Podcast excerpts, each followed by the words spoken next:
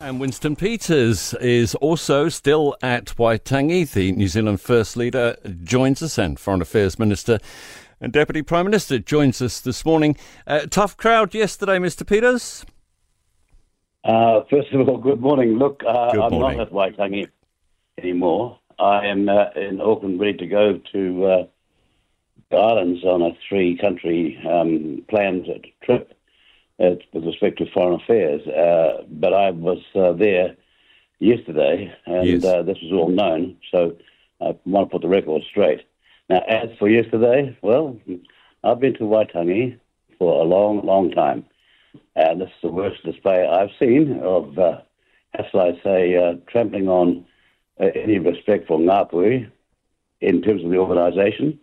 And Ngāpuhi themselves let, them, let the situation down because in the end, this was meant to be about a debate where you listen to both sides. We heard them out, but when it came to our turn, they weren't prepared to leave, hear us out. So there you go. That isn't the Maori way. It isn't the way on a marae. No, and I think you were you're doing your best. Uh, from what I read of your speech yesterday, you're uh, doing your best to get them to uh, come along with that notion and to uh, at, at, least give you the respect of listening to what you had to say. What do you think is driving this very strong response uh, to the treaty principles bill? Well, again, I'll just say this that uh, when you get a response, people are entitled to have their view, but on a marae, the plan is to hear each other out and have a discussion. Now, that's not what happened. And you say, what's driving this? Well, sheer politics. And the reality is, at the last election, uh, these people with all the money in the world and everything else lost the election. And they're not prepared to accept it. Some are not prepared to say, well, we failed, so we'll have to fight next time in 2026. No, they want to say that we were getting rid of the Treaty of Waitangi. And the first question I asked them was, who on earth said we're getting rid of the Treaty of Waitangi? Just name who said that but no one could. Not in the debate. It's just their reaction before they got there, having had a misinterpretation of what's going on in government. Now, Seymour, my, my colleague Seymour in government has got a bill. We all know about that. Uh, he promised it. We said we'd go to the first reading, go to the select committee, but they've extrapolated from that.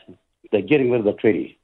Now, my question to them was, well, in 1975, when some of us were doing a lot to try and turn around an attack on Maori land ownership and European ownership at the same time, where were you? Some of these people are Johnny come lately, and they need to be told so, but they weren't prepared to hear that. So you'd agree that, uh, with their assertion the treaty is sacrosanct. Nobody's challenging that, are they? No one's challenging the treaty being sacrosanct, and they couldn't give me one example of anybody who said that. But as for the treaty principles, now that's a different matter because I've long com- uh, campaigned on the same view of, as Ngata, Pomare, and Buck, and a famous man called Carroll was the Deputy Prime Minister to Seddon. Their view, much closer to the event, and Ngata, who was a brilliant lawyer as well, uh, and Pomare and Buck were very serious politicians. One was the Minister of Health over 100 years ago. Um, Buck went on to be a leading anthropologist when it came to an understanding of the Pacific uh, peoples all the way to Hawaii. But no, you got the Johnny come latelys being fed up this uh, sociological claptrap from universities about the principles of the Treaty of Waitangi. But what did the Maori king say? What did the uh, king of Tainui say at Turangawaewae? He ended up by saying there are no principles to the treaty. You follow me? But the inconsistency knew no bounds and you've got a sea of ignoramus in terms of the commentariat and the media, dare I say it, don't understand what they're talking about. My challenge to them is look at all the things where we have made massive progress in terms of uplifting Maori over the years, and the challenge we've got facing us ahead, and where were your ideas in making this change? For more from the Mike Hosking Breakfast, listen live to News Talk ZB from 6 a.m. weekdays or follow the podcast on iHeartRadio.